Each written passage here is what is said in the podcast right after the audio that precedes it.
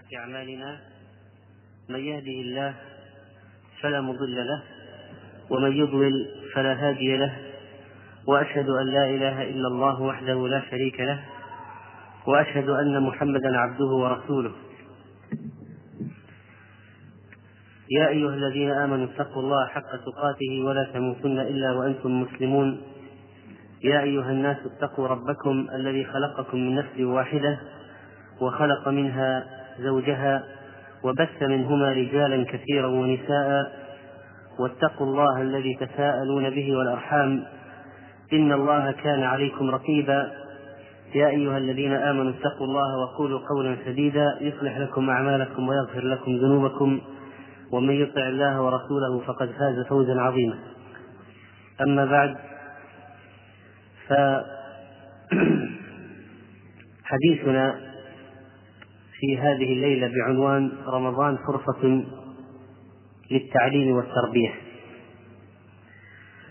ولما كان رمضان قريبا وجب على الدعاة إلى الله سبحانه وتعالى الاستعداد لهذا الشهر الكريم. وإذا كان الناس يستعدون بما يكون من شؤونهم، فالتجار يستعدون بتحديث البضائع، والمخرجون يستعدون بالمسلسلات والفوازير، وتستعد بعض المكتبات والتسجيلات بتجهيز ما يلزم لرمضان من بعض النواحي الشرعية. كان لزاما على الدعاة إلى الله تعالى أن يستعدوا بتجهيز أنفسهم لقدوم هذا الشهر الكريم. ولا شك أيها الإخوة أن طالب العلم الداعي إلى الله تعالى عليه مسؤولية جسيمة في هذا الشهر الكريم، لأنه فرصة فرصة فعلا لتعليم الناس وتربيتهم. والمسألة قائمة على تحقيق التقوى التي ذكرها الله تعالى في كتابه، فقال: يا أيها الذين آمنوا كتب عليكم الصيام كما كتب على الذين من قبلكم لعلكم تتقون. وتحقيق التقوى يتطلب الجهد المبذول من الدعاة إلى الله وطلبة العلم مع الناس، وتفاعل الناس مع هذا، وقيام الجميع بالعبادة التي تحقق التقوى. ووظيفة طالب العلم الداعي إلى الله في هذا الشهر الكريم تدور على مسألة مهمة، وهي قضية الجود. الجود في هذا الشهر هو الذي سيكون عامل النجاح في الوظيفة التي هي مطلوبة من الداعية إلى الله وطالب العلم. قال ابن القيم رحمه الله تعالى: والجود عشر مراتب، أحدها الجود بالنفس، وهو أعلى مراتبه، كما قال الشاعر: يجود بالنفس إذا ظن إذ ظن البخيل بها، والجود بالنفس أقصى غاية الجود. والثانية الجود بالرياسة، فيحمل الجواد جوده فيحمل الجواد فيحمل الجواد جوده على امتهان رياسته والجود بها، والإيثار في قضاء حاجات الملتمس. والثالثة الجود براحته ورفاهيته وإجمام نفسه، فيجود بها تعبا وكدا في مصلحة غيره. ومن هذا جود الإنسان بنومه ولذته لمسامره، كما قيل: متيم بالندى لو قال سائله هب لي جميع كرى عينيك لم ينم. الرابعة الجود بالعلم، وأنواع الجود هذه يمكن تنزيلها في رمضان بالنسبة للداعي وطالب العلم. الجود بالعلم وبذله، وهو من أعلى مراتب الجود، والجود به أفضل من الجود بالمال، لأن العلم أشرف من المال. والناس بالجود في الجود به على مراتب متفاوتة، وقد اقتضت حكمة الله وتقديره النافذ أن لا ينفع به بخيلا أبدا. ومن الجود به، يعني بالعلم، أن تبذله لمن يسألك عنه، بل تطرحه عليه فرحة. ومن الجود بالعلم أن السائل إذا سألك عن مسألة استقصيت له جوابها جوابا شافيا، لا يكون جوابك له بقدر ما تدفع به الضرورة، كما كان بعضهم يكتب في جواب الفتيا نعم أو لا مقتصرا عليها. ولقد شاهدت من شيخ الإسلام ابن تيمية قدس الله روحه في ذلك أمرا عجيبا، كان إذا سئل عن مسألة حكمية ذكر في جوابها مذاهب الأئمة الأربعة إذا قدر، ومأخذ الخلاف، وترجيح القول الراجح، وذكر متعلقات المسألة التي وذكر متعلقات المسألة التي ربما تكون أنفع للسائل من مسألته، فيكون فرحه بتلك المتعلقات واللوازم أعظم من فرحه بمسألته. وهذه فتاويه رحمه الله بين الناس، فمن أحب الوقوف عليها رأى ذلك. فمن جود الإنسان بالعلم أنه لا يقتصر على مسألة السائل، بل يذكر له نظائرها ومتعلقها ومأخذها بحيث يشفيه ويكفيه. وقد سأل الصحابة رضي الله عنهم النبي صلى الله عليه وسلم عن المتوضئ بماء البحر، فقال هو الطهور ماؤه، الحل ميتته، فأجابهم عن سؤالهم وجاد عليهم بما لعلهم في بعض الأحيان إليه أحوج مما سألوه عنه. وكانوا إذا سألوه عن الحكم نبههم على علته وحكمته، كما سألوه عن بيع الرطب, إذا الرطب بالتمر، فقال أينقص الرطب إذا جف؟ قالوا نعم، قال فلا إذن. ولم يكن يخفى عليه صلى الله عليه وسلم نقصان الرطب بجفافه، ولكن نبههم على علة الحكم، وهذا كثير جدا في أجوبته صلى الله عليه وسلم، مثل قوله إن بعت من أخيك ثمرة فأصابتها جائحة فلا يحل لك أن تأخذ من مال أخيك شيئا، بما يأخذ أحدكم مال أخيه بغير حق. وفي لفظ أرأيت إن منع الله الثمرة بما يأخذ أحدكم مال أخيه بغير حق، فصرح بالعلة التي يحرم لأجلها إلزامه بالثمن، وهي منع الله الثمرة التي ليس للمشتري فيها صنع. وكان خصومه يعني شيخ الإسلام ابن تيمية يعيبونه بذلك ويقولون سأله السائل عن طريق مصر مثلا، فيذكر له معها طريق مكة والمدينة وخراسان والعراق والهند، وأي حاجة للسائل إلى ذلك؟ ولعمر الله ليس ذلك بعيب، وإنما العيب الجهل والكبر، وهذا موضع المثل المشهور لقبوه بحامض وهو خل، مثل من لم يصل إلى العنقود. والخامسة من أنواع الجود الجود بالنفع بالجاه، كالشفاعة والمشي مع الرجل إلى ذي سلطان ونحوه، وذلك زكاة الجاه المطالب بها العبد، كما أن التعليم وبذل العلم زكاته، يعني زكاة العلم زكاة العلم بذله. السادسة الجود بنفع البدن على اختلاف أنواعه، كما قال صلى الله عليه وسلم يصبح على كل سلامة من أحدكم صدقة، كل يوم تطلع فيه الشمس يعدل بين اثنين صدقة، يعين الرجل في دابته فيحمله عليها أو يرفع له عليها متاعه صدقة، والكلمة الطيبة صدقة، وبكل خطوة يمشيها الرجل إلى الصلاة صدقة، ويميط الأذى عن الطريق صدقة، متفق عليه. السابعة الجود بالعرض، وفي هذا الجود من سلامة الصدر وراحة القلب والتخلص من معاداة الخلق ما فيه. وكذلك من أنواع الجود الجود بالخلق والبشر والبسطة، وهذا مهم في رمضان، حيث ربما يحمل الجوع الصائم على شيء من النزق والعصبية. الجود بالخلق والبشر والبسطة، وهو فوق الجود بالصبر والاحتمال والعفو، وهو الذي بلغ بصاحبه درجة الصائم القائم، وهو أثقل ما يوضع في الميزان. قال النبي صلى الله عليه وسلم لا تحقرن من المعروف شيئا ولو أن تلقى أخاك ووجهك منبسط إليه. وفي هذا الجود من المنافع والمسار وأنواع المصالح ما فيه، والعبد لا يمكنه أن يسعهم بخلقه واحتماله. العاشرة الجود بتركه ما في أيدي الناس عليهم، فلا يلتفت إليه ولا يستشرف له بقلبه ولا يتعرض له بحاله ولا لسانه، وهذا الذي قال عبد الله بن مبارك إنه أفضل من سخاء النفس بالبذل.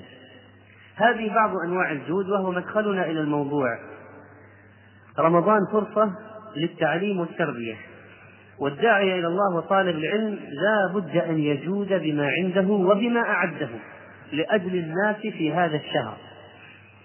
وسنتحدث في موضوع التعليم أولا ثم في موضوع الدعوة، ونتناول في موضوع التعليم عددا من النقاط، ومنها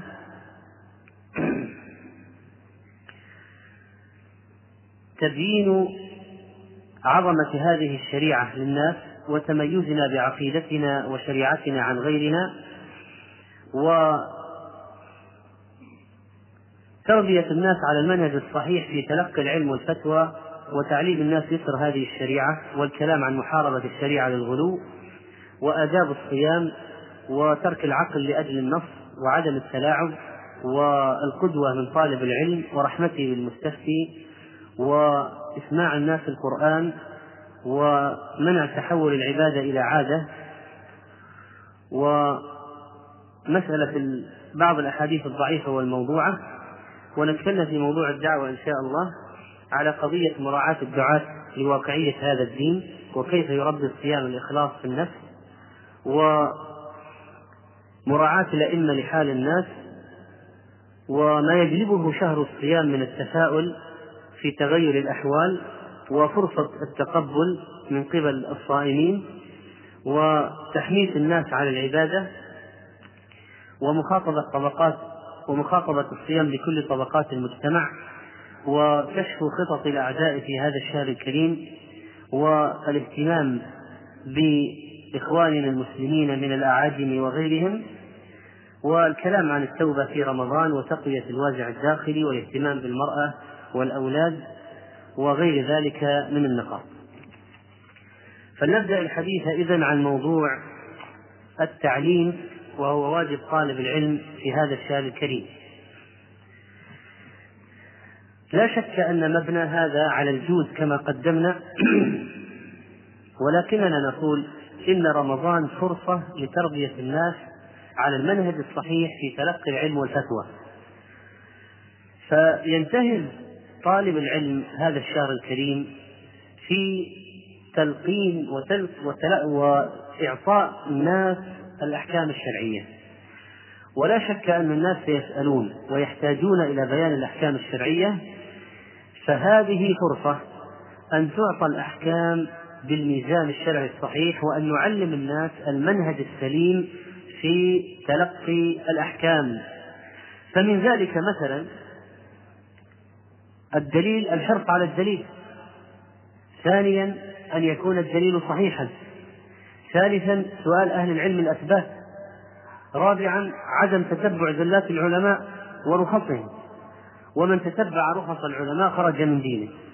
وحتى في موضوع الصيام وقع هناك لبعض أهل العلم زلة، فمنهم من رأى أن أكل البرد في نهار رمضان لا يفطر، ومنهم من كان يرى أن الاستمناء في نهار رمضان لا يفطر، وهذا بلا شك وهذه بلا شك زلات واضحة. فنحن نحتاج أن نعلم الناس فيما نعلمهم هذه القضايا المهمة، هذه قضايا منهجية.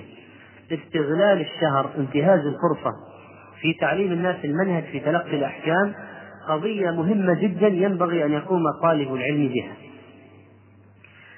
وكذلك في رمضان فرصة لتربية الناس على التسليم وعدم الرجوع إلى العقل مع وجود النص، التسليم للنصوص الشرعية، وأنه لا نقاش لا نقاش ولا اعتراض على النص، وإنما هو تسليم. فلما جاءت المرأة إلى عائشة رضي الله عنها وسألتها عن السبب في قضاء الصوم وعدم قضاء الصلاة، فقالت لها عائشة رضي الله عنها: حرورية أنت، وهؤلاء الحروراء من الخوارج كان مذهبهم أن الحائض تقضي الصيام وتقضي الصلاة، وهذا لا شك من تنطع في دينهم، ولذلك ولذلك كان من المهم للإنسان أن يسلم. نعلم الناس التسليم للنصوص وعدم الاعتراض على النصوص.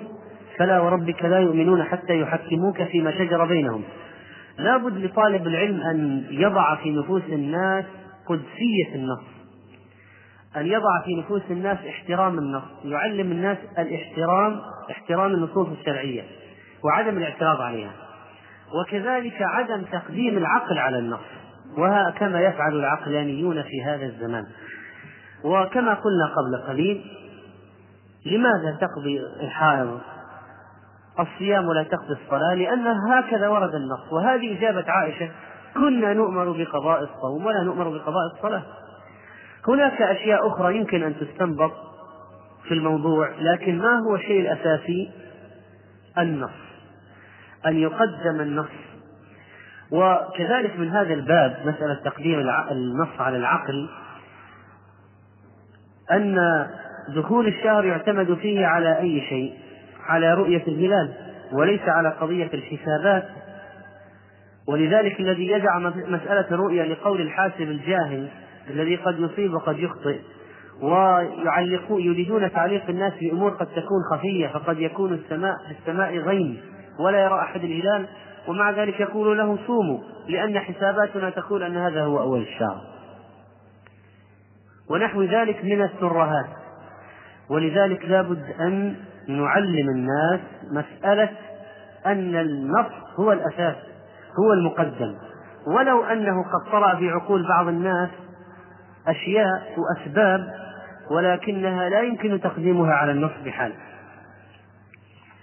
وكذلك من الأمور المهمة لطالب العلم أن ينتهز فرصة رمضان ليعلمها للناس قضية يسر الشريعة، وهذه المسألة في غاية الأهمية أيها الإخوة، وذلك لأنه قد استقر في أذهان كثير من الناس أن في الدين صعوبات، وأن الدين هو صعوبات وتشديدات وتعقيدات، وأن كأنهم يصورون أن الله ينتقم من الناس أو يعذبهم بهذا الدين، ويقولون لماذا يحتوي هذا الدين على هذه التشديدات؟ لماذا كل هذا التشديد والتعقيد؟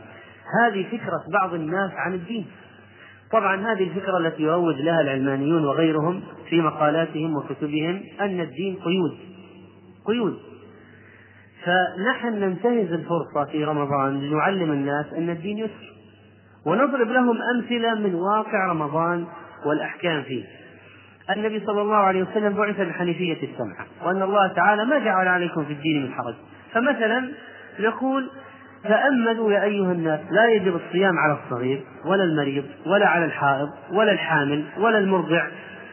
وكذلك يجوز في قضاء أيام الصيام، أيام الصيف في الشتاء، إذا كان رمضان في الصيف وحصل العذر فيجوز القضاء في الشتاء، مع أنه أبرد ونهاره أقصر، ومع ذلك من رحمة الله ويسر الشريعة يجوز أن تقضي أيام الصيف في الشتاء. وكذلك أن الراجح عدم وجوب التتابع في القضاء، وأنه إذا كان الصوم يجلب المرض أو يزيده أو يؤخر البرء فإنه لا صيام على الإنسان في هذه الحالة. وكبير السن الذي أصابته الشيخوخة لا صيام عليه، وإنما يخرج الفدية. وإذا ذهب عقله فإذا ذهب عقله وأصيب بالخرف فإنه لا صيام ولا قضاء ولا فدية، وليس على أوليائه شيء. وكذلك أن من مات وهو ينتظر الشفاء من مرض يرجى برؤه فليس عليه ولا على أوليائه شيء. من مات وهو ينتظر البرء لأجل أن يقضي فليس عليه ولا على أوليائه شيء. وأن من زرعه القيء فلا شيء عليه. وأن من أكل أو جامع ظانا بقاء الليل ثم تبين له أن الفجر قد طلع فلا شيء عليه. لا تؤاخذنا إن نسينا وأخطأنا. وأنه لا بأس بالتبرد بصب الماء على الرأس والاغتسال ودخول البركة ونحو ذلك. وأن دخول الماء عند المضمضة بغير عمد لا يفطر، ودخول الغبار وما ينتج عن غربلة الدقيق والطيب، شم الطيب وقطرة العين والكحل على الراجح لا تفطر، وبالعريق كذلك، والاحتلام لا يضر بالصوم، والادهان لا حرج فيه، وذوق الطعام دون بلعه عند الطبخ أو الشراء جائز، ودخان القدر الذي ربما تشمه المرأة عند الطبخ لا يضر بصومها، وتحليل الدم جائز، وطلوع الفجر عليه وهو جنب لا حرج فيه، ومن أصابه جرح لا يفطر. فهذه أمثلة ذكرها العلماء في الأحكام، أحكام الصيام، تدل على يسر الشريعة. ينبغي انتهاز الفرصة لتعليم الناس أن هذا الدين يسر وسمح الدين. ولكن في الوقت نفسه الدين ليس تلاعبا، والشريعة لا يجوز فيها التلاعب. فبعض الناس يصل بهم تصل بهم في قضية قضية اليسر إلى أن يخرج بالشريعة عن معناها وحدودها ويجعل المسألة مسرحا للتلاعب، وهذا لا شك استهزاء، وهذا طريقة بني إسرائيل الذين حرم الله عليهم الصيد يوم السبت فنصبوا الشباك يوم الجمعة ورفعوها سحبوها يوم الأحد. ويحضرني في هذا مثال جيد لشيخ الإسلام ابن تيمية رحمه الله تعالى ذكره في الفتاوى. سئل شيخ الإسلام رحمه الله عمن أراد أن يجامع في نهار رمضان فأفطر بالأكل أولا ثم جامع، هل تجب عليه كفارة الجماع المغلظة أم لا؟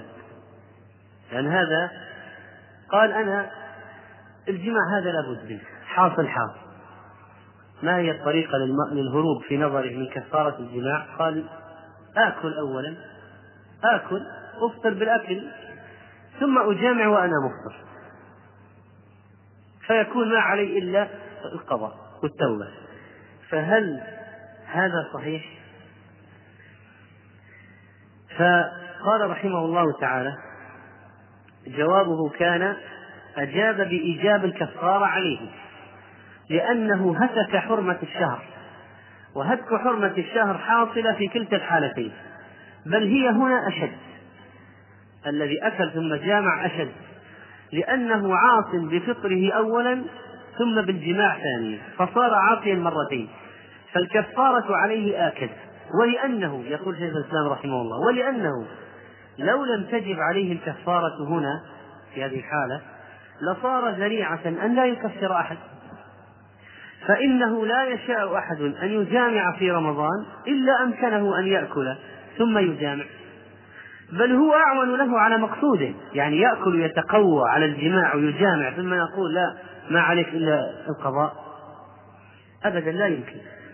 قال فيكون قبل الغداء عليه كفارة، لو جامع قبل الغداء عليه كفارة، وإن تغدى مع امرأته ثم جامعها فلا كفارة عليه، هذا شنيع في الشريعة ولا تريد بمثله. مجموع الفتاوى شيخ الإسلام رحمه الله تعالى. وكذلك سأل رجل عليه الصيام لأنه لا يستطيع أن يصوم لأجل أنه مبتلى بالتدخين، فهل هذا عذر؟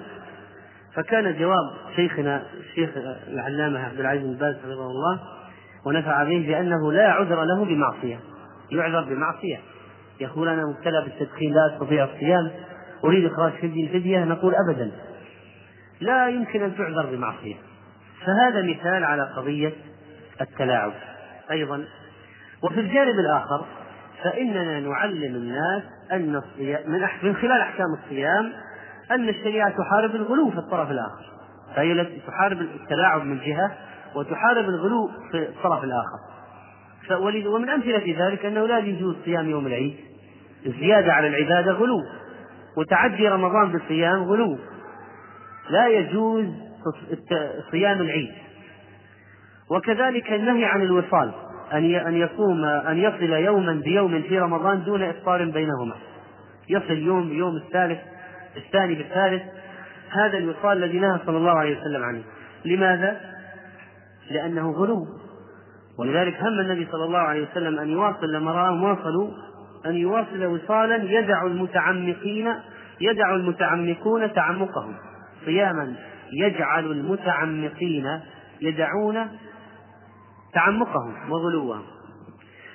وكذلك رمضان فرصة لطلبة العلم لتعليم الناس عظمة هذه الشريعة، فمن عظمتها استيعابها لجميع أحكام لجميع المستجدات في أحكام الصيام. فمثلا إذا جئت إلى المسائل المستحدثة مثل غسيل الكلى والبنج وموانع الدورة الشهرية وحشو عصب السن ومعجون الأسنان والسفر في الطائرة والتطعيمات ونقل الدم ونحو ذلك ودواء الربو والمغذيات، كلها تجد لها جوابا موجودا في الشريعة بالنص أو القياس، علمه من علمه وجهله من جهله، وهذا يدل على سعة هذه الشريعة وعظمتها، وأنها صالحة لكل زمان ومكان، وفيها متابعة لكل ما يستجد. ومن أهم الأمور التي يعلمها طالب العلم الناس وينتهز الفرصة فرصة رمضان لذلك أيضا تميزنا بعقيدتنا وشريعتنا عن غيرنا. قال الله تعالى: يا أيها الذين آمنوا كتب عليكم الصيام كما كتب على الذين من قبلكم. هذا المشابهة الفرضية بالفرضية وليس الكيفية بالكيفية. ونحن لما فرض علينا الصيام، نحن نعلم أنه فرض على اليهود والنصارى من قبلنا، لكن اليهود والنصارى غيروا وبدلوا وحرفوا. فالنصارى نقلوه من الصيف إلى الربيع، أول ما فرض عليهم كان في الصيف، فرأوا المسألة أو أنه جاءهم وقت جاءهم وقت كان الصيام في الصيف فشق ذلك عليهم، فماذا حصل؟ نقلوه إلى الربيع. طيب، وزادوا عشرة أيام بزعمهم كفارة للتغيير للتحريف، كفارة زيادة عشرة صارت أربعين يوما. طيب، ثم بعد ذلك صار عندهم أزمة اقتصادية في قضية اللحم والجبن والبيض والمشتقات الحيوانية، فأمر بعض ملوكهم بأن يصام بأن يصام عن هذه المشتقات في الصيام، وصار هذا المرسوم هو الصيام عندهم، فلذلك تجد صيامهم من الآن أحلى ما يمكن، فإنك تأكل ما شئت من غير هذه الأشياء وإن تعتبر صائم وقائم بالفريضة والدين عندهم. فانظر إلى تحريفهم سواء في الوقت أو في الكيفية، حصل عندهم التبديل والتغيير. ونحن ولله الحمد عقيدتنا متميزة عن عقيدتهم وشريعتنا متميزة عن شريعتهم، فلا تغيير ولا تبديل، ويبقى الحكم أحكام الشرعية للصيام معروفة عند المسلمين غير قابلة للتحريف والتبديل. كذلك أيها الإخوة، فإن طالب العلم يجب أن يدرك في رمضان وفي غير رمضان أن قضيته الأساسية أن يكون قدوة للناس، وأنه إذا لم يكن قدوة فإن ذلك ربما يلحق الضرر في نظرة الناس إلى الدين، وأنه يقتدى به في الأشياء، ولذلك ربما وهو لا يشعر يقتدى به. فإذا لابد أن يحرص في كل لحظاته على أن يكون مطبقا لأحكام الشريعة وممتثلا لها، حتى إذا نظر إليه الناس ينظرون إليه وهو على الصواب. وكان النبي صلى الله عليه وسلم كذلك، وكان قدوة بأفعاله قبل أوامره ونواهيه. عن أبي سعيد الخدري رضي الله عنه قال: سافرنا مع رسول الله صلى الله عليه وسلم إلى مكة عام الفتح فصام حتى بلغ كراع الغميم، وصام الناس معه، فقيل له: إن الناس قد شق عليهم الصيام إن الناس قد شق عليهم الصيام وإن الناس ينظرون ماذا فعلت. هذه موضع الشاهد، وإن الناس ينظرون ماذا فعلت. فدعا بقدح من ماء بعد العصر فشرب والناس ينظرون إليه، وقال: إنكم إنكم إن دنوتم من عدوكم إنكم قد دنوتم من عدوكم والفطر أقوى لكم. رواه أبو داود وهو حديث صحيح. وكذلك من سمات طالب العلم في هذا الشهر وفي غيره الرحمة بالمستفتي، الرحمة بالسائل، وهذا جانب مهم، فلا بد لطالب العلم من التماس الرحمة للناس. فهذا رسول الله صلى الله عليه وسلم يرأف بأحد أصحابه لما رأى أو لما رأى من معاناته، فيقوم ببيان الحكم له بالتخفيف عنه. روى الإمام مسلم رحمه الله عن كعب بن عجرة رضي الله عنه قال: أتى علي رسول الله صلى الله عليه وسلم زمن الحديبية وأنا أوقد تحت قدر لي والقمل يتناثر على وجهي. تصور المشهد هذا وتأمل فيه. الصحابي كعب بن عجرة يوقد تحت قدر له والقمل يتناثر على وجهه، طبعا أحرم ولم يعد بالمقدور بالآن بحسب أحكام الإحرام أن يأخذ من شعره شيئا، حيث أن حلق الشعر من محظورات الإحرام، فصار القمل يتناثر على وجهه رضي الله عنه. فالنبي عليه الصلاة والسلام مر به وهو على هذه الحالة فنظر به فقال: أيؤذيك هوام رأسك؟ وهذا لا شك أنه سؤال فيه معاني الرحمة والعطف والشفقة والرأفة بهذا الصحابي. أيؤذيك هوام رأسك؟ قال: قلت نعم.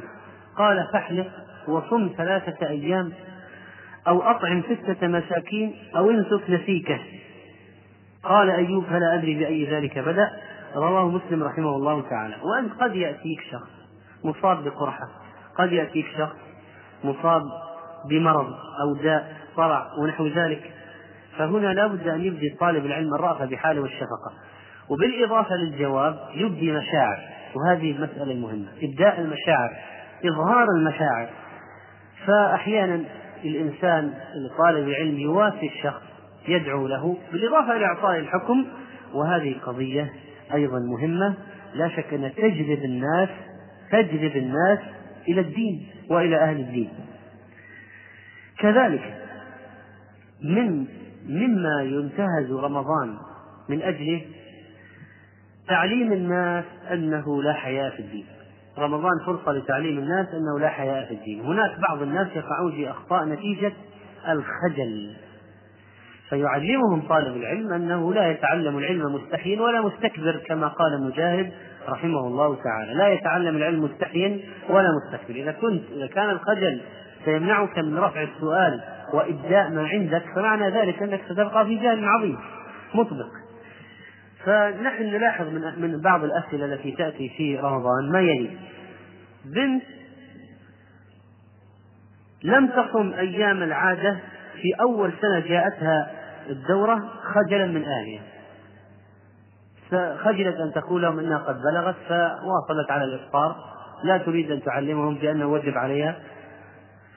وكذلك حالة أخرى، بعض الفتيات تبلغ فلا تخبر أهلها بذلك خجلا، وتبقى على وتبقى على صيام أيام الدورة ولا تقضي، تصوم الأيام ولا تقضي ولا تخبرهم أنها قد بلغت، وتبقى على الصيام إذا كانت أصلا تصوم حتى قبل البلوغ تصوم، تواصل على صيام أيام الدورة ثم لا تقضي، وتقول كنت متحرجة وكنت خجلة ونحو ذلك. فنقول هذا مما لا يمكن السكوت عنه. وبعض الناس قد يقع في أشياء من استجلاب دواعي الشهوة وخروج الماء ونحو ذلك، ويخجل أن يسأل، وربما أنه يأتي عليه رمضان الذي بعده وما فعل شيئا من أجل ذلك اليوم. وبعضهم قد يخجل من السؤال عن أحكام المذي المذي، وبعضهم يخجل أن يسأل عن الاحتلام، بعضهم فنحو هذه ونحو هذه الأشياء التي يكون عندها فيها حساسية عند بعض الناس. فنقول إن الشريعة جاءت في تنمية الحياء وحفظه، وهناك فرق بين الجهر بالسوء من القول والفحش وبين أن يسأل الإنسان أهل العلم. ونحن لا نمانع أن الشخص قد يكون عنده حياء فلا يسأل لنفسه فيوكل أن يسأل غيره، لا مانع من ذلك، المهم أن يصل إلى الجواب، أن يحصل على الجواب، الفتوى، النتيجة. وقد سأل علي المقداد أن يسأل له رسول الله صلى الله عليه وسلم عن المذي، قال يعني لمكان ابنته مني، فاستحييت أن أسأله لمكان ابنته مني، لكن المهم أنه وصل إلى الجواب، أنه وصل إلى الجواب في النهاية. وكذلك فإن الشهر الكريم فرصة لتنبيه الناس على بعض الأحاديث الضعيفة والموضوعة وأثرها السيء فيهم، ولا شك أن انتشار الأحاديث الضعيفة والموضوعة في المجتمع له سلبيات كثيرة. وهناك أحاديث متعلقة بالصيام ورد فيها بعض الأحاديث الضعيفة والموضوعة، وبعضها قد يترتب عليه شيء من جهة الفساد وبعضها قد لا يترتب عليه، لكن يكفي فسادا نسبته إلى النبي عليه الصلاة والسلام والجزم بذلك، والنبي عليه الصلاة والسلام ما قاله أو ما ثبت أنه قاله.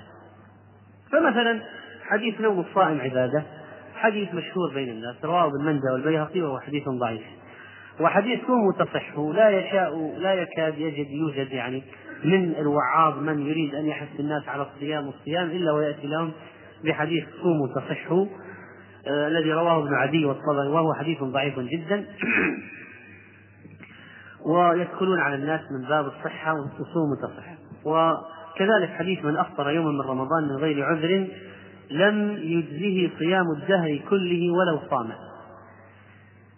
طيب هذا الحديث ماذا يترتب عليه؟ يترتب عليه أن الشخص الذي حصل له إفطار في رمضان يقول ما جاء منه لا يجزئني أن أصومه، إذا لا لن أصوم، إيش الفائدة؟ من أفطر يوم رمضان من غير عذر لم يجزئه صيام الدهر كله ولو صامه، فإذا معناه يقول إذا إذا لماذا أصوم؟ والحديث رواه الأربع من حديث أبي المطوس وهو المطوس وهو مجهول. فالشاهد أن هناك فرصة لتعليم الناس ما يتعلق بمسألة الالتزام بالأحاديث الصحيحة وعدم نسبة أحاديث النبي عليه الصلاة والسلام ليس المرء متأكدا منها، وأن هذه الأحاديث قد ينبني عليها بعض المفاسد. وكذلك فإن تعليم الناس الاهتمام بالسنة من الفرص التي تنتهز في رمضان.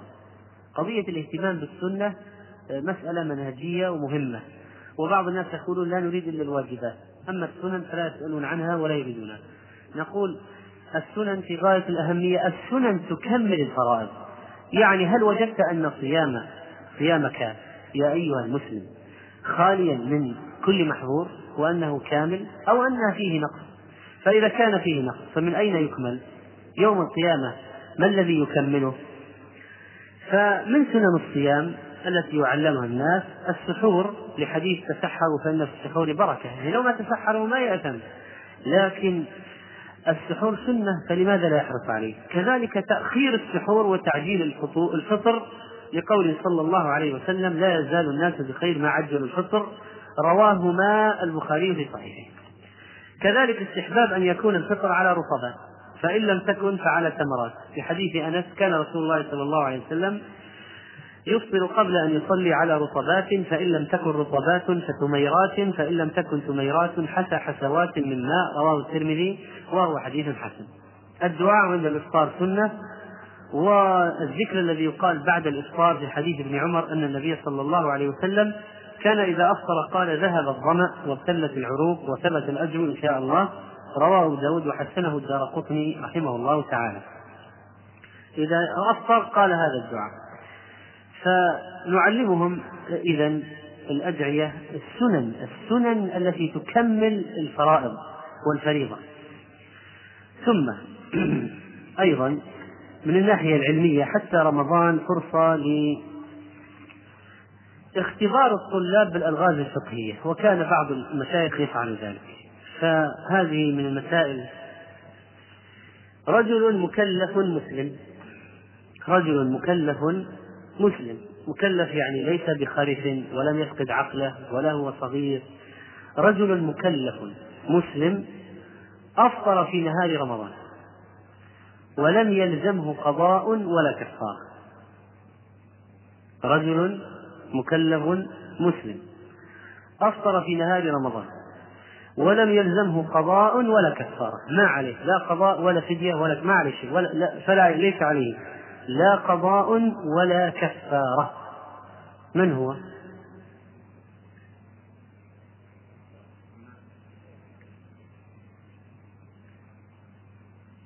لا أفطر عمدا.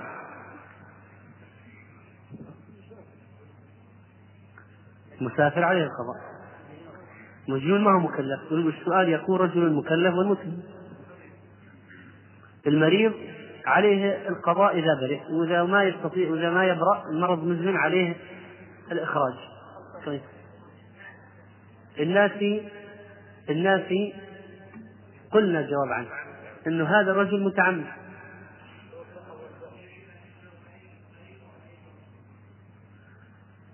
عليه القضاء. رجل مطافي دخل في إطفاء الحريق واستلزم أن يفطر، عليه القضاء. غير مختار ليس بمكلف. والسؤال يكون رجل مكلف ومسلم. رجل مكلف مسلم مسلم ايوه طيب طيب الجواب لا لا أفطر عمدا عمدا عمدا في النهار، ما هو اللي أفطر عمدا في النهار. طيب الجواب هذا رجل مسلم كبير لا يطيق الصيام ومريض أو مريض لا يرجى برؤه إذا سافر، إذا سافر إذا سافر فهو لا يصوم، رجل لا يطيق الصيام أو مريض لا يرجى برؤه. إذا سافر فلا تلزمهما قضاء ولا كفارة، ذكرها الشيخ محمد إبراهيم رحمه الله في فتاواه. طيب، في هنا مسألة أيضا مهمة في هي بين قضية يعني التعليم والدعوة معا، ألا وهي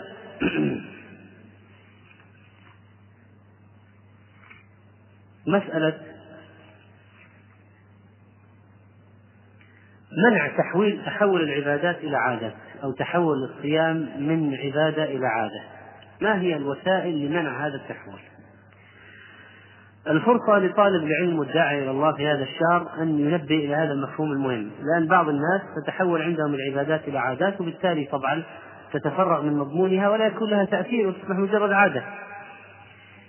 فمن الوسائل لذلك أولا التذكير بفضائل رمضان، لأننا إذا ذكرنا الناس بالفضائل يحصل عندهم نية احتساب الأجر الوارد في هذه الفضائل.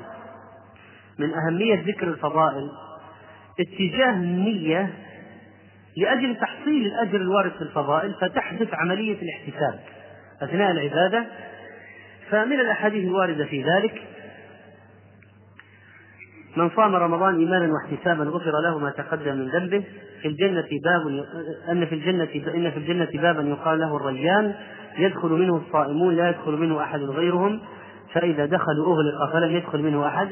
وهذه قضية الاختصاص التي تشعر الشخص بأن الأجر هذا مختص بهذا العمل، فإذا لا يمكن الوصول إليه إلا من خلال هذا العمل، فلا بد أن يقصد العمل لكي يحصل على الأجر. خلوف فم الصائم أطيب عند الله من ريح المسك. أن الصوم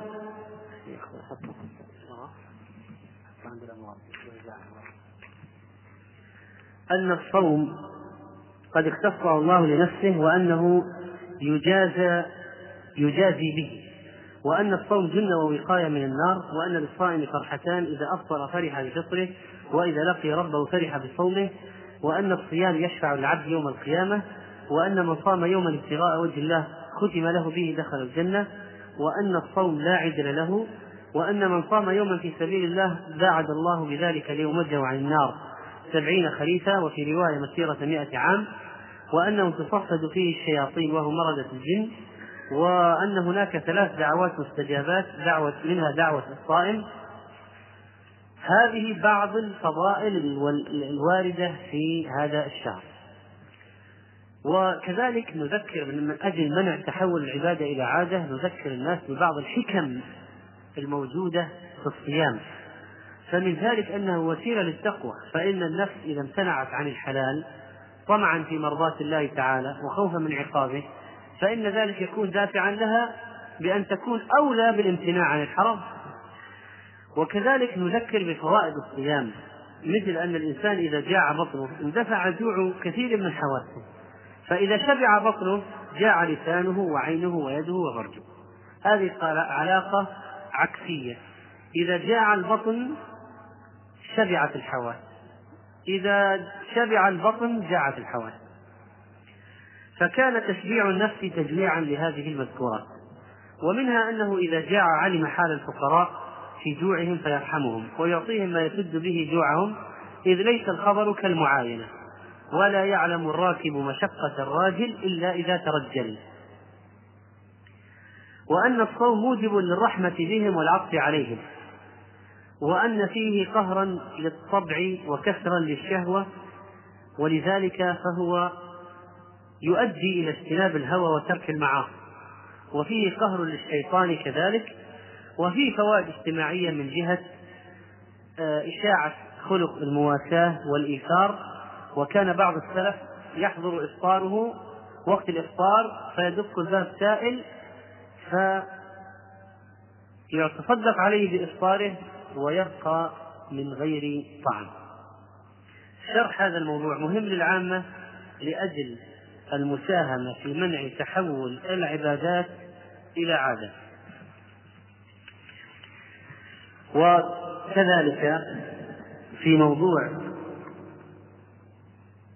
عمل الدعاة الله تعالى في هذا الشهر تأديب الناس بالآداب الشرعية في موضوع الصيام. تأديب الناس بالآداب الشرعية. قال عليه الصلاة والسلام: ليس الصيام من الأكل والشرب، إنما الصيام من اللغو والرفث، فإن سابك أحد أو جهل عليك فقل إني صائم إني صائم فإن سابك أحد أو جهل عليك فقل إني صائم إني صائم وكذلك قال صلى الله عليه وسلم: لا تساب وأنت صائم، وإن سابك أحد فقل إني صائم، وإن كنت قائما فاجلس. قال في الإرواء سنده جيد. فإذا لا بد أن يكون هناك صيام مع الصيام امتناع عن الكذب والنميمة والغيبة والغش، وبالتالي أيضا كل المحرمات من سماع آلات اللهو والغناء ولعب الورق وغير ذلك، ويكون عند الإنسان خلق البر والمواساة والرحمة. وينبغي تأديب الناس بهذه الآداب. أيضا من المهم للداعي إلى الله تعالى أن يكون أن يكون قدوة، كما أن طالب العلم قدوة والداعي إلى الله هو هو ينبغي أن يكون طالب العلم، وطالب العلم ينبغي أن يكون داعي إلى الله، وليس هناك تفريق بينهما والعملية متداخلة. لكن نحن نتكلم من جانب الدعوة، من جانب التعليم ومن جانب الدعوة، مع أن الشخص واحد، المفروض أن يكون واحد. وكان السلف رحمهم الله تعالى يبدون من حسن خلقهم ومظهرهم في رمضان أشياء، فمن ذلك فعلهم في ليالي العشر من الاغتسال والتطيب. قال حماد بن سلمة: كان ثابت البناني وحميد الطويل يلبسان أحسن ثيابهما ويتطيبان، والله تعالى أحق أن يتزين له من الناس. وقال عز وجل: يا بني آدم خذوا زينتكم عند كل مسجد. من المهم أيها الإخوة بالنسبة للدعاة الله تعالى، نحن الآن على أبواب قريبين من رمضان، شحن النفوس للاستعداد للشهر، وهذا يأتي من خلال المواعظ والخطب. لابد أن يكون لابد يحضر الدعاة الخطبة، يحضرون خطب لأجل حث الناس على الاستعداد للشهر، فيكثر الكلام عن الشهر ومزاياه وفضائله وما ينبغي أن ينتهز من أجل فيه ويفعل فيه وينتهز من أجله. لابد أن يكون هناك خطب معدة مسبقا، كلمات مواعظ معدة سلفا. ولذلك إشهار دخول رمضان هذا فيه إعطاء دفعة قوية للناس لأن هناك شيئا قد حدث وأنه لا بد من حدوث تغيير. وكان الصحابة رضي الله عنهم يتأهبون ويستعدون بثراء الهلال، وقد قال ابن عمر رضي الله عنه: تراءى الناس الهلال. معنى ذلك أنهم كانوا يخرجون ويحاول كل منهم أن يراه. كان هناك تشوق، كان هناك تشوق للشهر، وكان الكل الكل يبحث في السماء عن الهلال. تراءى الناس الهلال، تراءوا تراءوه يعني محاولة رؤية الهلال. هذه القضية وقع التقصير فيها الآن من أكثر الناس، تجد الواحد يعتمد على الخبر من الراديو، يعتمد على واحد يأتي من الصحراء يخبر القاضي في المحكمة، وليس هناك من منهم من يحاول أنه يراه بنفسه أو أن الناس يقبلون على هذا الأمر. عدم الإقبال عليه معناه أنه ليس هناك التشوف الكافي والترقب لدخول الشهر، وهذه قضية تدل على تقصير. وبعض النفوس تستاء من دخول بعض بعض الناس، عندهم طبعا نفوس شيطانية تستاء من دخول الشهر، لأنهم يعتبرونه شهر حرمان، شهر حرمان، أنه سيحرم الآن من الملذات ومن الشهوات وسيقيد. وطبعا هذا مما يخفف منه ويعدل النظرة هذه قضية ذكر الأجر الأجر الأجور الواردة في رمضان. المهم أيها الأخوة أن الداعي الناجح لا بد أن يستعد. نحن مشكلتنا أننا نبقى عند إلى اللحظة الأخيرة، ما نستعد، لا الخطبة يستعدون بخطب، ولا طلبة العلم يستعدون بمراجعة الأحكام الشرعية، مراجعة الكتب، مراجعة ما سبق أن حضروه في موضوع أحكام الصيام. وكذلك يوجد تقصير في مثلا كتابة الأشياء، لأن مسائل أحيانا قد تستجد في كل شهر، قد تأتي مسائل جديدة، فلا بد أن يسأل عنها أهل العلم وتحفظ الأجوبة. من أسباب عدم وجود التأثير الكافي في رمضان عدم إحسان الاستعداد. تجد تقصير في الاستعداد، حقيقة في تقصير في الاستعداد من الخطباء وطلبة العلم، وهذه قضية لا شك أنها يعني تدل على عورة وتدل على ضعف وعجز. ونحن نرى من خلال هذا الشهر الكريم أنه يوجد رمضان هذا يبعث الأمل في نفوس الدعاة بإمكان التغير الأحسن.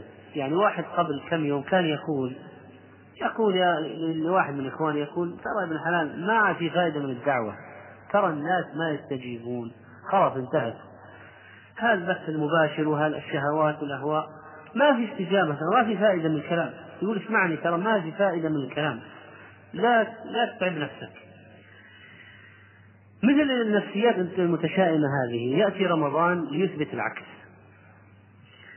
فيبعث الأمل في نفوس الدعاة بإمكان التغيير الأحسن، لأنه بمجرد دخول الشهر يقبل الناس على المساجد، تكثر الصدقات، تزداد العبادات والطاعات، وصفوف المصلين تزداد، وناس ما كانوا يصلون الفرائض ربما يأتون التراويح. يعني معناها ممكن التغيير، ممكن المقصود الآن أن التغيير ممكن، الناس ممكن يتحسنون، ولا معنى نحن أن يعني يكون جهدنا مضاعفا في أوقات المواسم. وإذا صارت مسألة فيها شيء من الإعراض الإنسان ربما لا يجد المجال الكافي للدعوة، ومع ذلك لا بد أن يقوم بالدعوة كما فعل نوح عليه السلام في الدعوة بجميع الحالات. وهنا فرصة أن بعض ما في نفوس الناس ينكسر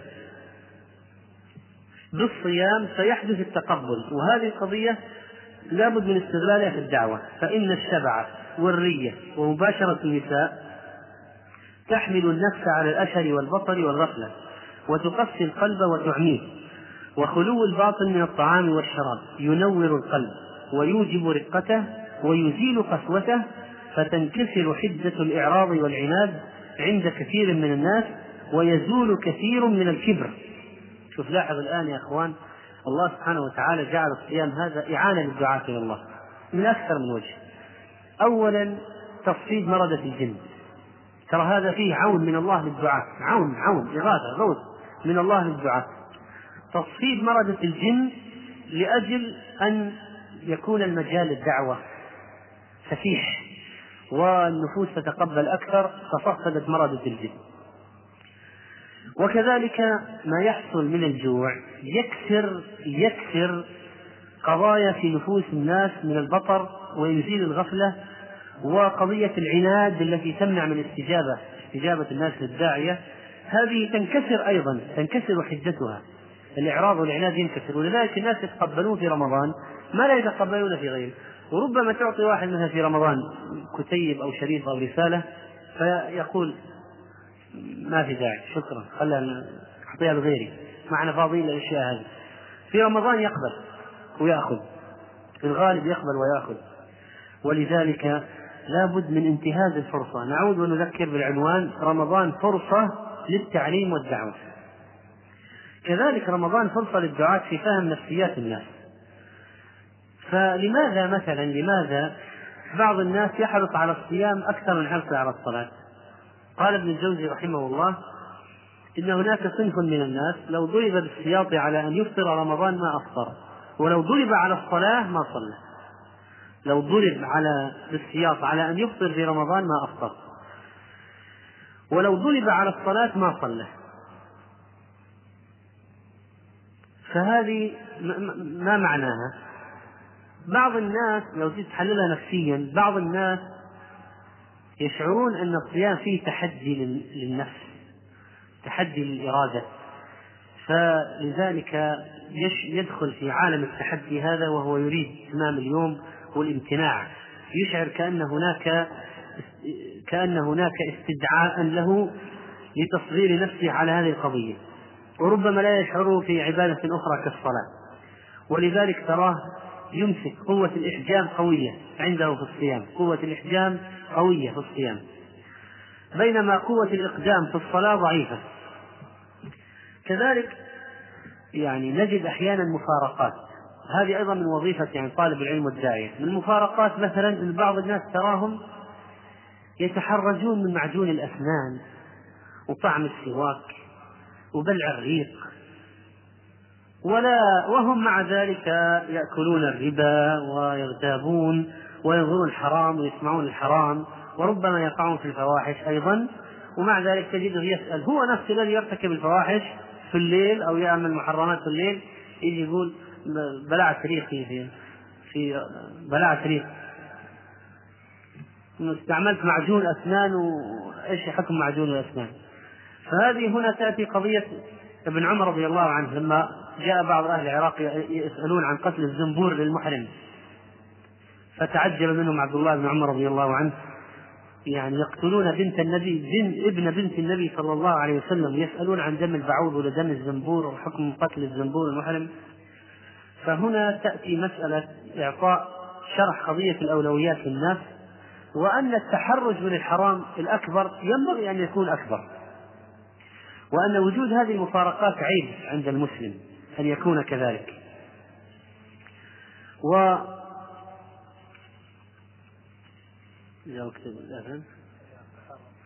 طيب في موضوع وظيفة دعاة الله سبحانه وتعالى في شهر رمضان وهم ينتهزون فرصة هذا الشهر الكريم لتربية الناس على الإخلاص، لأن الصيام سر بين العبد وربه، فالصوم عبادة خفية ليس فيها عمل يشاهد كما في سائر العبادات والطاعات، فسائر العبادات أو أغلب العبادات يمكن أن تكون على مرأى من البشر، أما الصوم فلا يراه إلا الله عز وجل.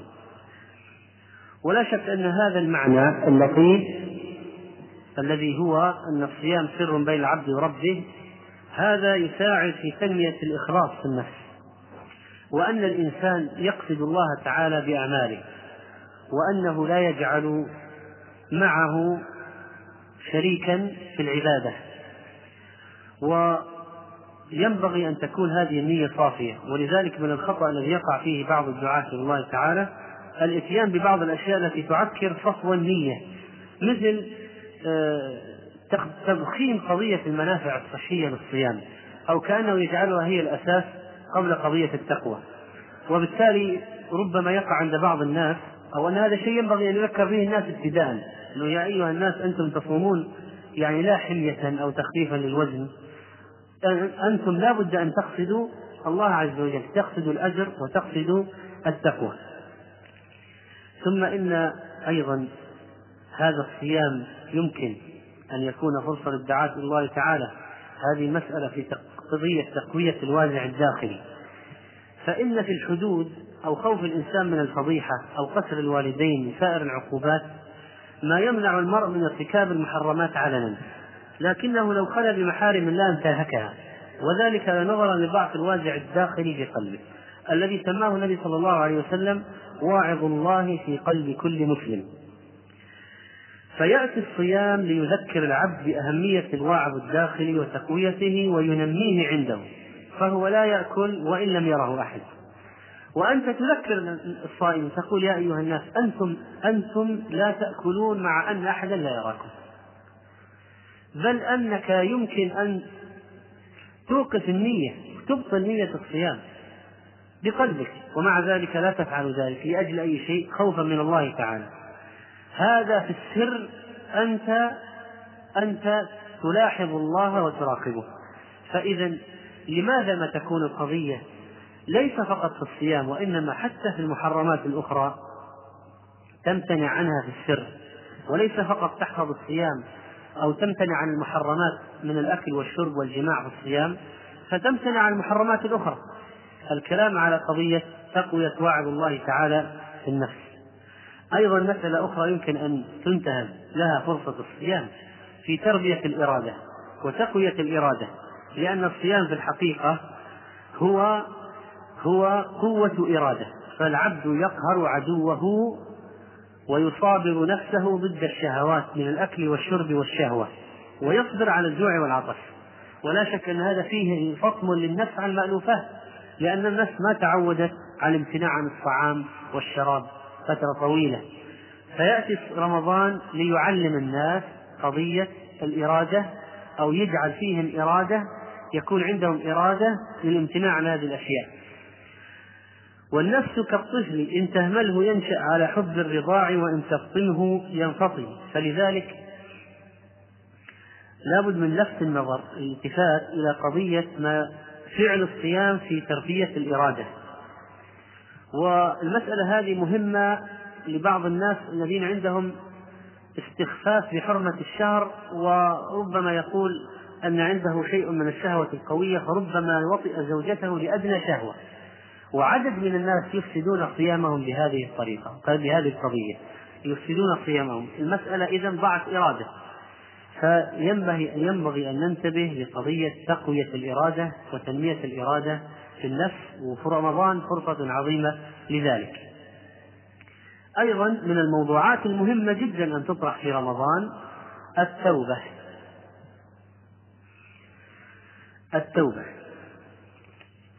وإذا لم يطرق في هذا الشهر فمتى يطرق؟ وبطبيعة الحال الذي لا يتوب في رمضان متى يتوب؟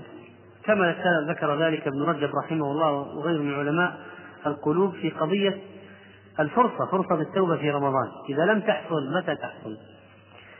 ولذلك لابد من الدعاء إلى الله تعالى أن يهيئوا أنفسهم للحديث عن التوبة، وأن يعدوا الموضوعات وأئمة المساجد والخطباء للحديث عن التوبة، إلقاء الكلمات في المصليات والمساجد وفي مجتمعات الناس، لأن هذه الفرصة لا يأتي مثلها إلى العام القادم.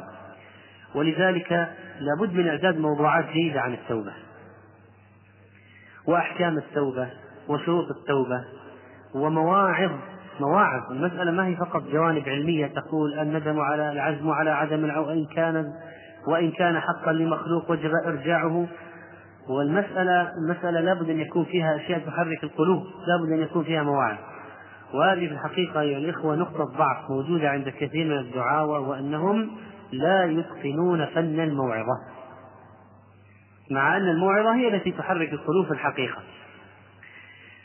وكذلك يلفت النظر في أثناء الكلام عن التوبة إلى مسألة فرصة رمضان لترك المحرمات، وأن يقال للناس ما دمتم قد امتنعتم عن الطعام والشراب والنكاح في النهار وهي في الأصل مباحة، فأولى أن تمتنعوا عما هو محرم في رمضان وغيره كالزنا وشرب الخمر وأخذ الأموال بغير حق وغير ذلك، لأنه يسخط الرب في كل حال وزمان ومكان. وكذلك فإن رمضان فرصة للارتقاء بكره الناس للمعصية، حتى يكون كره الرجوع في الكفر والمعاصي كما يكره أن يقذف في النار أو أشد. وقد قال يوسف عليه السلام رب السجن أحب إلي مما يدعونني إليه. فالتقرب إلى الله بترك المباحات لا يكمل إلا بعد التقرب إليه بترك المحرمات. وبهذه المناسبة نلفت النظر إخوان دعاة الله عز وجل والخطباء إلى مسألة واقعية هذا الدين، وعدم الغلو في مسألة الكلام أحيانا مع الناس في موضوع الجهاد في شهر رمضان. فمثلا بعضهم يقول الآن يقول في خطبه ومواعظه لقد صار رمضان عندكم يا أيها الناس شهر نوم وكسل بخلاف المسلمين الأوائل، فإن رمضان كان شهر نشاط وجهاد، ومعركة بدر حصلت فيه في شهر في الصيام، وفتح مكة وحطين وكلها حصلت في رمضان. طيب هل المسلمون لما قاتلوا في رمضان كانوا صياما أو أفطروا لأجل العدو؟ إنكم تلقون عدوكم والفطر أقوى لكم. فما يصلح أن يقال للناس مسائل مصادمة للواقعية في الواقع، أن يقال للناس إن المسلمين أفطروا في جاهد وهم صائمون، ما هو صحيح.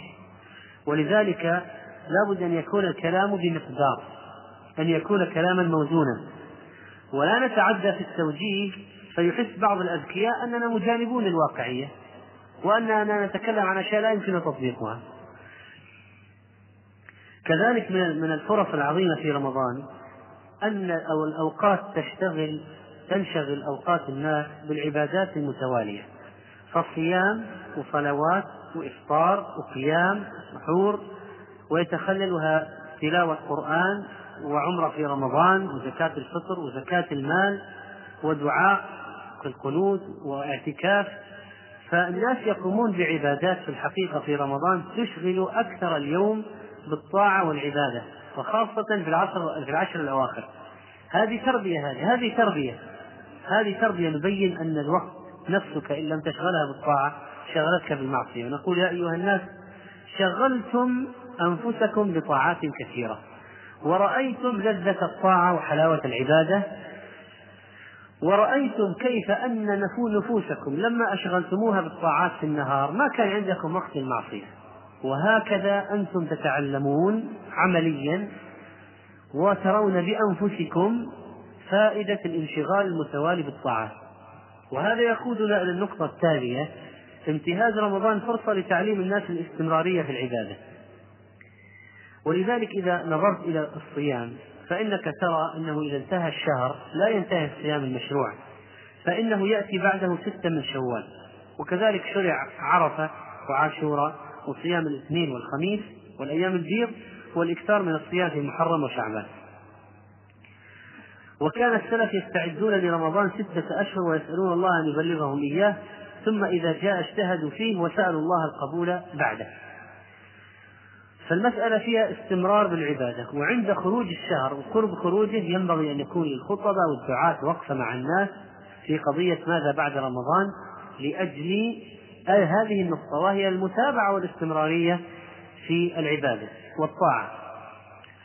ثم ليلاحظ الدعاة الله عز وجل أن الصيام والأحكام الصيام يخاطب طبقات المجتمع كلها، وهذا يعطينا الدرس في شمولية الدعوة. فمثلا أنت ترى في أحكام الصيام لو استعرضتها أحكام تتعلق بالمسافر والمريض والهرم والحائض والنفساء والحامل والمرضع والصغير والكبير والسجين والمجاهد وأصحاب المهن الشاقة، كل هؤلاء لهم أحكام. فأنت ترى أن أحكام الصيام موجهة إلى جميع طبقات المجتمع، وهذا هذا الدرس للدعاة إلى الله أن يوجهوا الدعوة لجميع طبقات المجتمع. ومن ذلك رمضان فرصة للاهتمام بالمرأة، فهو فرصة لإيصال الموعظة للمرأة التي قد لا تصلها إلا في رمضان، لغشيانها المساجد في التراويح والقيام. ولذلك يكون عند الإمام فرصة عظيمة في وصول النساء إلى المسجد. هذه الفرصة التي ربما لا تتكرر في غير هذا الشهر في غير هذا الشهر من السنة. ولا بد من بيان بعض الأشياء وإعداد كلمات يا أخوان، لا بد من إعداد أشياء سلفا عن ماذا يقال للنساء في رمضان.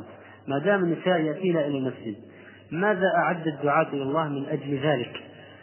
ماذا يكلمون النساء عن أي عن أي شيء، عن أي موضوع؟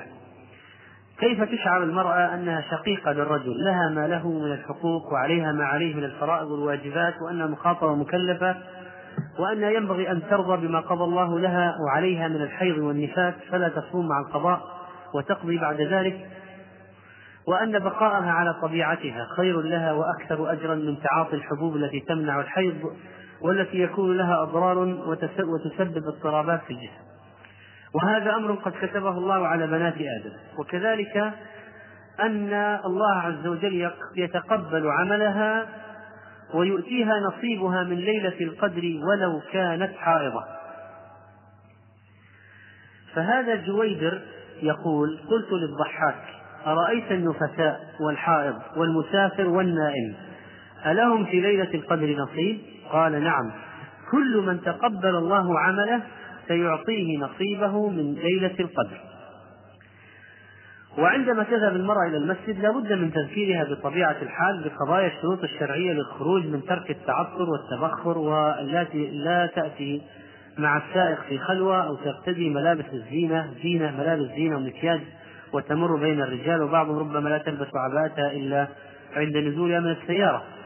وكذلك تنبه إلى قضية عدم تضييع الوقت ومال الزوج في المأكولات والتفنن بالأطباق والصحون، فإن الله لا يحب المسرفين.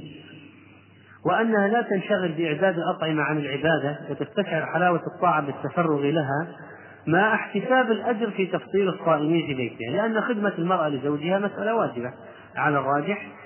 وهي تطبخ للزوج والأولاد وأولادها وتؤجر على ذلك، وكذلك الضيوف والمساكين أمام المسجد، وتستشعر أجر من فطر صائما فله مثل أجره. وكذلك أن لا تنشغل بالصفق في الأسواق وتضيع أثمن الأوقات وأجل المواسم تفكعا في الأسواق، مع أن بإمكانها قضاء هذه الحاجيات قبل دخول الشهر وعدم الإكثار من غشيان الأسواق لأجل التفرغ للعبادة. أيضا في موضوع تربية الأولاد، رمضان فرصة لتربية أولادنا، وكذلك وذلك بتدريب من أطاق منهم الصيام على الصيام، فيؤمر به لو أطاقه، كما قال العلماء: يؤمر الصبي بالصيام لسبع كما يؤمر بالصلاة إذا أطاق الصيام، ويضرب على تركه لعشر، ذكر ذلك ابن قدامة رحمه الله في المغني وغيره. ومن الأمثلة على تعويد الصحابة لأولادهم على الصيام وتربيتهم عليه منذ صغرهم ما روى البخاري رحمه الله عن الربيع بنت معوذ رضي الله عنها قالت: أرسل النبي صلى الله عليه وسلم غداة عاشوراء إلى قرى الأنصار: من أصبح مفطرا فليتم بقية يومه، ومن أصبح صائما فليصم. قالت، هذا الشاهد، قالت الربيع رضي الله عنها: فكنا نصومه بعد ونصوم صبياننا ونصوم صبياننا ونجعل لهم اللعبة من العهن، فإذا بكى أحدهم على الطعام أعطيناه ذاك حتى يكون عند الإفطار. إذن كانوا يستعملون الألعاب من العهن والصوف، يستعملونها ملهاة للولد عن الجوع وألمه، فإذا بكى لأجل الألم الجوع أعطوه اللعبة حتى المغرب حتى المغرب. وبعض الناس الآن يريد ولده الصيام يقول له لا، ويمنعه من الصيام مع أن الولد يطيق بزعمه إشفاقا عليه، والإشفاق في الحقيقة أن يدربه على الصيام لا أن يمنعه منه. هناك موضوعات أيضا موضوعات يحتاج الحديث يحتاج الدعاة الحديث عنها، ما ليست متعلقة بالصيام لكن تحتاج إلى إعداد وتحتاج إلى فرق في, في الخطب والكلمات والمواعظ، مثل قضية الدعاء. الدعاء هذا موضوع مهم جدا، لأن الناس يريدون دعاء في رمضان، يشعرون بالحاجة الملحة، يتوجهون إلى الله تعالى بالدعاء ويؤمنون على دعاء الإمام في القنوت. فتطرق قضية الدعاء، المشروعية والفضل والكيفية والسنة فيه وجوامع الدعاء، أنزل الأدعية النبي صلى الله عليه وسلم، موانع الإجابة، السنن السنن فيه ونحو ذلك. كذلك القيام، صلاة القيام، قيام الليل، الكيفية، السنة فيها، الخشوع، تنويع الأذكار ونحو ذلك، وما يتبع ذلك في التراويح. كذلك الزكاة، لما درج الناس على إخراج زكواتهم في رمضان، فإننا لا بد أن نتكلم عن أحكام الزكاة لأن هذا وقت طرحها، مع أن موضوع لا علاقة له بالصيام، لكن لما كان الناس يحرصون على ذلك فإنه ينبغي إذن أن ما داموا يخرجون زكواتهم في رمضان ينبغي أن نبين لهم بعض أحكام الزكاة في هذا الشهر. وكذلك قراءة القرآن، يعني فضل التلاوة، آداب التلاوة، أحكام التلاوة. التلاوة صحيح أنها مسألة ليس لها علاقة بالصيام علاقة مباشرة، لكن حيث أن الناس يكثرون يكثرون من قضية تلاوة القرآن في رمضان، فمعناها أن الدعاة ومن الحكمة وطلبة العلم أن يبينوا للناس هذه المسائل المتعلقة بالمتعلقة بقضية تلاوة القرآن الكريم. وكذلك الكلام على مسألة السهر فيما لا يفيد، نظرا لأن كثيرا من الشباب في رمضان يسهرون في الساحات والباحات وعلى الأرصفة، والصفق بالأسواق يشغلهم، ربما طبعا ينطلقون المعاصي، مرضة الجن مصفدين لكن مرضة الإنس يشتغلون. وكذلك موضوع الإسراف في المآكل وتعويض، خطورة تعويض ما فقده الإنسان من من الطعام في النهار. وكذلك يحتاج أن نتكلم عن موضوع أحكام الاعتكاف للناس يفعلون في رمضان. وكذلك يحتاج أن نتكلم عن أحكام العمرة، أن نتكلم عن أحكام العمرة نظرا لأن الناس يحرصون على القيام بعمرة في رمضان، فنظرا لأن عمرة في رمضان تعدل الحجة، وحث الناس عليه شيء طيب. وربما يكون ربما يكون الشخص متردد في السفر، فتأتي كلمة من داعية أو خطبة من خطيب فتجعله يعزم ويحرص على الاتيان بعمرة في رمضان. ومن الناس من يستعد لذلك من قبل رمضان بفترة. وكذلك من الأشياء أيضا إعداد الكتب التي يقرأ منها الإمام. الإمام ماذا يقرأ على الناس في رمضان؟ مثلا بعد صلاة العصر فرصة للقراءة، الناس ما عندهم شغل وليس هناك وقت وجبة ولا عمل لكثير من الناس. طيب ماذا نقرأ عليه؟ ما هي الكتب؟ الكتب العلماء لهم كتب. رجب رحمه الله مثلا كتب كتابات جيدة في الموضوع، في كتابات يعني حديثة للعلماء والدعاة الله تعالى في في هذا، ومواعظ. وبعض طلبة العلم جمع مجموعة جميلة جدا في موضوعات وكلمات تلقى، وطبعت طبعت في كتاب كبير يمكن أن يقرأ منه الشخص أو الإمام أو الواعظ أو حتى موظف في شركة أو في دائرة بعد الصلاة يقرأ ولا يطيل دقائق معدودة لأجل تذكير الناس وعظهم. فإعداد الكتب وإعداد الكلمات هذه من مسؤولية دعاة الله عز وجل. كذلك شرح الجانب الجماعي للصيام، هذه مسألة لطيفة جدا، وهي أن يقال إن المجتمع كله يقوم بالعبادة المشتركة، فلما لا يكون عندنا اشتراك في مقاطعة المنكرات والمحرمات والسلع المحرمة والأعمال المحرمة؟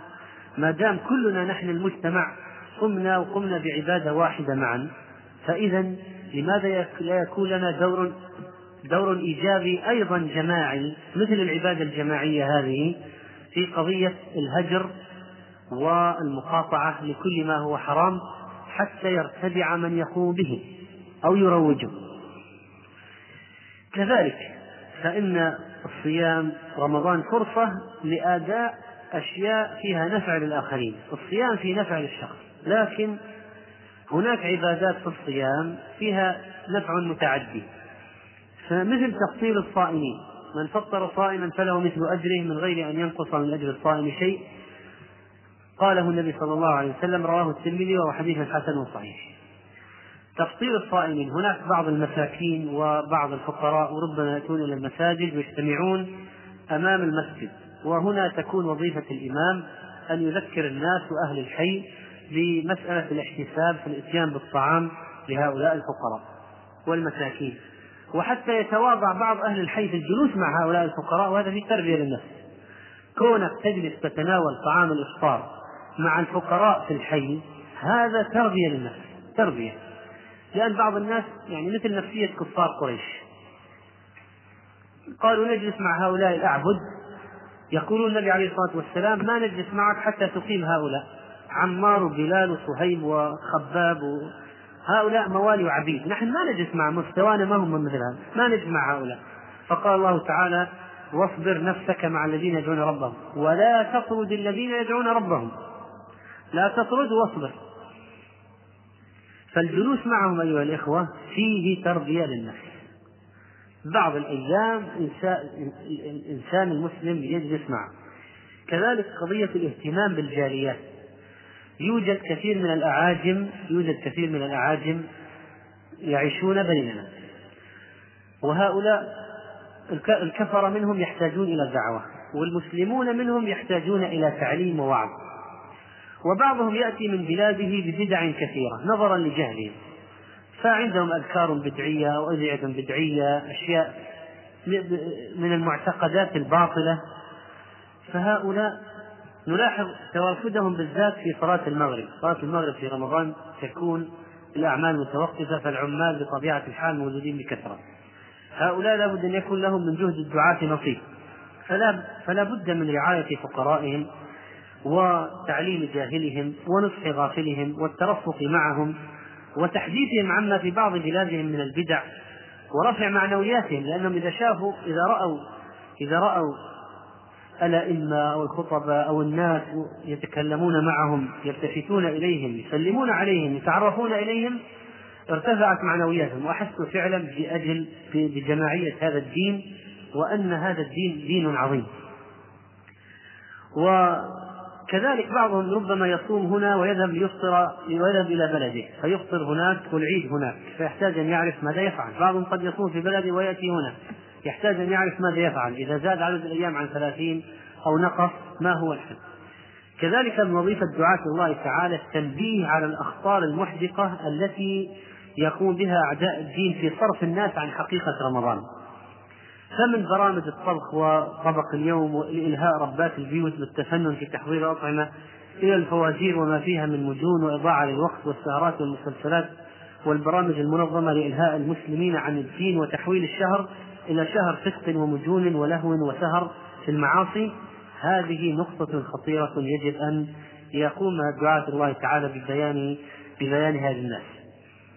كذلك فإنه لا بد من السعي لكسب مسلمين جدد وضم مسلمين صادقين إلى حوزة الدين، فإن الناس يتأثرون كثيرا بالجو الإيماني في شهر رمضان، فلا بد من توجيه الخطاب إلى هذا الذي جاء إلى المسجد لأول مرة. هناك أناس يأتون في رمضان إلى المسجد لأول مرة أو أنهم لا يأتون إلا في رمضان، فهم متعودين سنويا عادة سنوية، الإتيان إلى صلاة الجماعة عندهم في رمضان عادة سنوية. هؤلاء ما هو الخطاب الذي سيوجه إليهم؟ أو أناس كانوا في الملاهي والمحرمات جاءوا الآن عندهم شيء من التوبة شيء من الأوبة والعودة، ماذا سنقول لهم؟ إن الداعية إلى الله الداعية الناجح أيها الإخوة الخطيب الذي يخرج من رمضان بمصلين جدد يواظبون معه في المسجد، فهذا مكسب لا يد... هذا مكسب عظيم جدا، الحرص عليه أمر في غاية الأهمية، هذا من معايير نجاح الداعية إلى الله. ثم لابد من مراعاة الأئمة لحال الناس في موضوع القراءة مثلا في الصلوات، ولابد أن نش... نعرف الفرق. وضع الناس الآن ما هو مثل وضع الناس أيام السلف، لما قيل للإمام أحمد رحمه الله إن عمر جمع ثلاثة قراء فأمر أسرعهم قراءة أن يقرأ بالناس ثلاثين وأوسطهم بخمس وعشرين وأبطأهم بعشرين، قال الإمام أحمد رحمه الله في هذا مشقة على الناس ولا سيما في هذه الليالي القصار، وإنما الأمر على ما تحمله الناس. وقال أحمد لبعض أصحابه وكان يصلي بالناس في رمضان اقرأ خمسا ستا سبعا، قال فقرأت فختمت ليلة سبع وعشرين. لا شك أن الناس الآن أضعف مما كانوا عليه في عهد الإمام أحمد رحمه الله، فإنهم كانوا فإن كانوا يطيقون الختمة في رمضان أكثر من مرة، حتى كانوا في زمن التابعين يقرؤون البقرة في قيام رمضان في ثمان ركعات، فإن قرأ قرئ بها في اثنتي عشر ركعة رأوا أن الإمام قد خفف. الناس الآن لا يطيقون ذلك، وبعضهم ربما لا يتحمل ختمة في الشهر ختمة ما يتحملها، مع أن من المناسب جدا للإمام أن يسمع الناس الختمة، ولذلك قال بعض أهل العلم يشرع للإمام أن يسمع الناس القرآن كاملا في رمضان في صلاة التراويح مثلا، وكان النبي صلى الله عليه وسلم يقرأه في رمضان مع جبريل مرة وفي السنة التي مات فيها مرتين، هذا يدل على مشروعية الختمة في رمضان. فأقول إن إنه إذا استطاع أن يقرأ بهم ختمة أطاقوا ذلك فعل وهو مستحب في حقه، وإلا انتقى بهم سورا وآيات أو يقرأ بهم نصف القرآن أو أكثر بحسب الحال، والإمام على أي حال يراعي حال الناس وإذا بكى الصبي لحال أمه. كذلك من الأشياء التي تراعى قضية الكسل ظاهرة الكسل في العشر الأواخر، ففي بداية العشر الأوائل يكون لرمضان جدة واشتياق الناس بالشهر وفرحتهم به لذة جديدة وعبادة جديدة، ولذلك يحدث إقبال وإتيان إلى المسجد.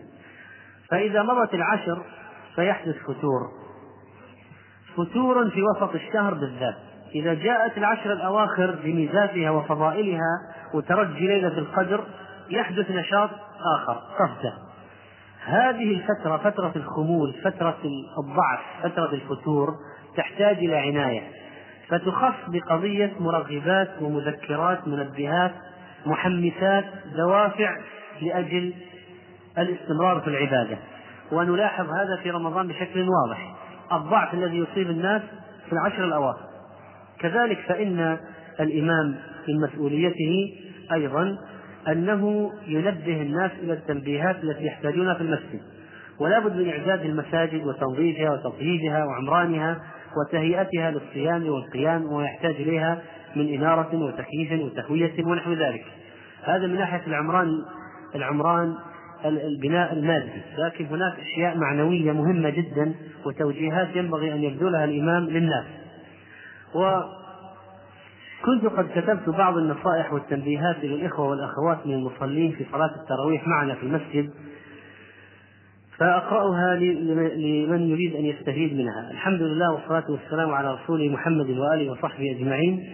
أيها الإخوة والأخوات، السلام عليكم ورحمة الله وبركاته. وبعد، فقد أدركتنا نعمة الله العظيمة بدخول شهر رمضان المبارك، نسأل الله سبحانه وتعالى أن يجعله بركة علينا ورحمة ومغفرة وعتقا من النار، وأن يعيننا فيه على ذكره وشكره وحسن عبادته. وإن من شعائر هذا الشهر العظيم صلاة التراويح جماعة في المسجد، كما ثبت ذلك في سنة النبي صلى الله عليه وسلم وأحياها الخلفاء من بعده. وحتى نقوم بهذه العبادة كما ينبغي لا بد من الاعتناء بحسن الأداء والخشوع، ولتحقيق ذلك لا بد من مراعاة أمور منها. أولا، التراصف في الصفوف وإتمامها، وهذا واجب يحصل التفريط فيه خصوصا عند النساء من وجود الصفوف الناقصة والفراغات المتعددة في الصف الواحد، وليس المجال الآن لمزيد من الراحة، فليني بأيدي أخواتك من الناصحات. ثانيا، الحذر من إيذاء ملائكة الرحمن وعباد الله المصلين بالروائح الكريهة، وقد شدد النبي صلى الله عليه وسلم على من يأتي إلى المسجد وقد أكل ثوما أو بصلا أو كراثا. والمخالفون اليوم لنهي صلى الله عليه وسلم كثير، الذين يأكلون ذلك في إفطارهم وعشائهم ويأتون المساجد، وبعضهم تفوح منه رائحة التدخين المنتنة أو رائحة العرق الكريهة، وبعض النساء تأتي بملابس المهنة تنبعث منها روائح الطبخ المختلفة. ويجوز لمن لم يتحمل رائحة من بجانبه أن يقطع صلاته ويتحول إلى موضع آخر يستأنف فيه الصلاة مع النصيحة بالحسنى. ثالثا، الحذر من تقرير المسجد بالأوساخ والنجاسات، كما تفعل بعض النساء من إهمال الأولاد الذين اصطحبتهم بتركهم يبولون على الفرش والسجاد، أو إلقاء الحفاضات النجسة عليها، وكذلك إعطاء سائر المطعومات والسوائل التي تلحق الضرر بفرش المساجد. رابعا، الحذر من التشويش على الإمام والمأمومين برفع الأصوات في المسجد، أو إهمال الأطفال الذين يصيحون ويصرخون بحيث لا يسمع من حولهم قراءة الإمام وتكبيراته. وينبغي على ولي أمر الولد المميز أن يعتني بضبط ولده في صف الصلاة. والحيلولة دون تحويل ما خلف الصفوف إلى ساحة للعب والجري والصياح. ومن التشويش رفع بعض النساء أصواتهن بالكلام أثناء الدرس، فلا تتمكن بقية النسوة من السماع، بل قد تصل الأصوات إلى الرجال. ومما تفيد أيضا معرفته في تجنب التشويش أن الذي فاتته صلاة العشاء في الجماعة الأولى وابتدأ الإمام في صلاة التراويح أنه يجوز له أن يدخل مع الإمام بنية العشاء، فإذا سلم الإمام من ركعتيه أتى هو بالباقي. نسأل الله أن يتقبل منا الصيام والقيام، وأن يرزقنا حسن المقام في دار السلام، وصلى الله على نبينا محمد. وأخيرا، ربما تكون النقطة هي من أهم ما يمكن أن يقال لطالب العلم والداعي إلى الله في هذا الشهر، مع أن الكلام كله كان ينصب على قضية العطاء والبذل من قبل الداعي وطالب العلم، ولكن النقطة المهمة والمهمة جدا أن رمضان لا بد أن يكون فرصة للداعي إلى الله للتفرغ للعبادة، لقراءة الأوراد، الإتيان بالنوافل، وأن لا يستهلك الناس وقته، وأن لا يكون في عطاء للآخرين وينسى نفسه هو. وقد قال النبي صلى الله عليه وسلم: ومثل مثل الذي يعلم الناس الخير وينسى نفسه كمثل الفتيلة تضيء للناس وتحرق نفسها. رواه الطبراني وصححه الألباني. هذا الحديث يبين لنا فعلا حال الداعي إلى الله الذي يجتهد في تعليم الناس ويتابع الناس ويعلم الناس، ولكنه ينسى نفسه، فلا خلوة له بربه، ولا أدعية ولا أوراد أو ختمة قراءة قرآن ونحو ذلك. ولذلك فإن هذا الاعتناء هذا الاعتناء مهم، والإنسان يحافظ على، وليس معنى ذلك أن يترك الإنسان ثغرته كما يفعل بعض الأئمة يتركون مساجدهم في رمضان ويذهبون إلى العمرة، ويبقى المسجد في تخبط، وليس هناك من يقوم بالواجب. هذا هو الواجب، الثغرة هي الواجب. ربما يغيب يوم أو يومين ويوكل ثقة، لكن أن يغيب الشهر أو نصف الشهر وأكثر يترك المسجد هذا غلط، لأن هذا هو الواجب الآن في حقه. وينبغي أن يعلم داعي الله تعالى أن المكسب مكسبه هو في أن يحقق هو ارتقاء بنفسه في هذا الشهر. وقد كان السلف يتعاهدون أنفسهم في رمضان، فهذا ابن الحكم يقول إن مالك كان إذا دخل رمضان يفر من قراءة الحديث ومجالسة أهل العلم ويقبل على تلاوة القرآن من المصحف. نعم هناك جاهل قد يأتي يحتاج إلى تعليم، ولكن هذا شيء عرضي، وإنما الأساس أن الإنسان يشتغل بنفسه يشتغل بنفسه مع الحرص قدر الإمكان على إعطاء الآخرين. المقصود إحداث التوازن، لا أنك تعتكف وأنت قادر على الإفادة تحدث نفسك عن إفادة الآخرين، ولا أن إفادة الآخرين تشغلك عن نفسك. فلا بد من الشغل الشغل في الليل بالقيام والسحر بالدعاء والاستغفار والذكر من قبل داعي الله يربي نفسه، طالب العلم يهذب نفسه في هذا الشهر الكريم. هذا ختام هذا ختام الكلام في هذا الموضوع، أن رمضان فرصة للتعليم والدعوة إلى الله سبحانه وتعالى. نسأل الله عز وجل أن يبلغنا إياكم هذا الشهر، وأن يرزقنا فيه ذكره وشكره وحسن عبادته. والله أعلم. صلى الله وسلم على نبينا محمد. أيها الإخوة، بموجب فهرس تسجيلات التقوى، فإن رقم هذا الشريط هو أحد عشر ألفا وسبعمائة وسبعة وثلاثون.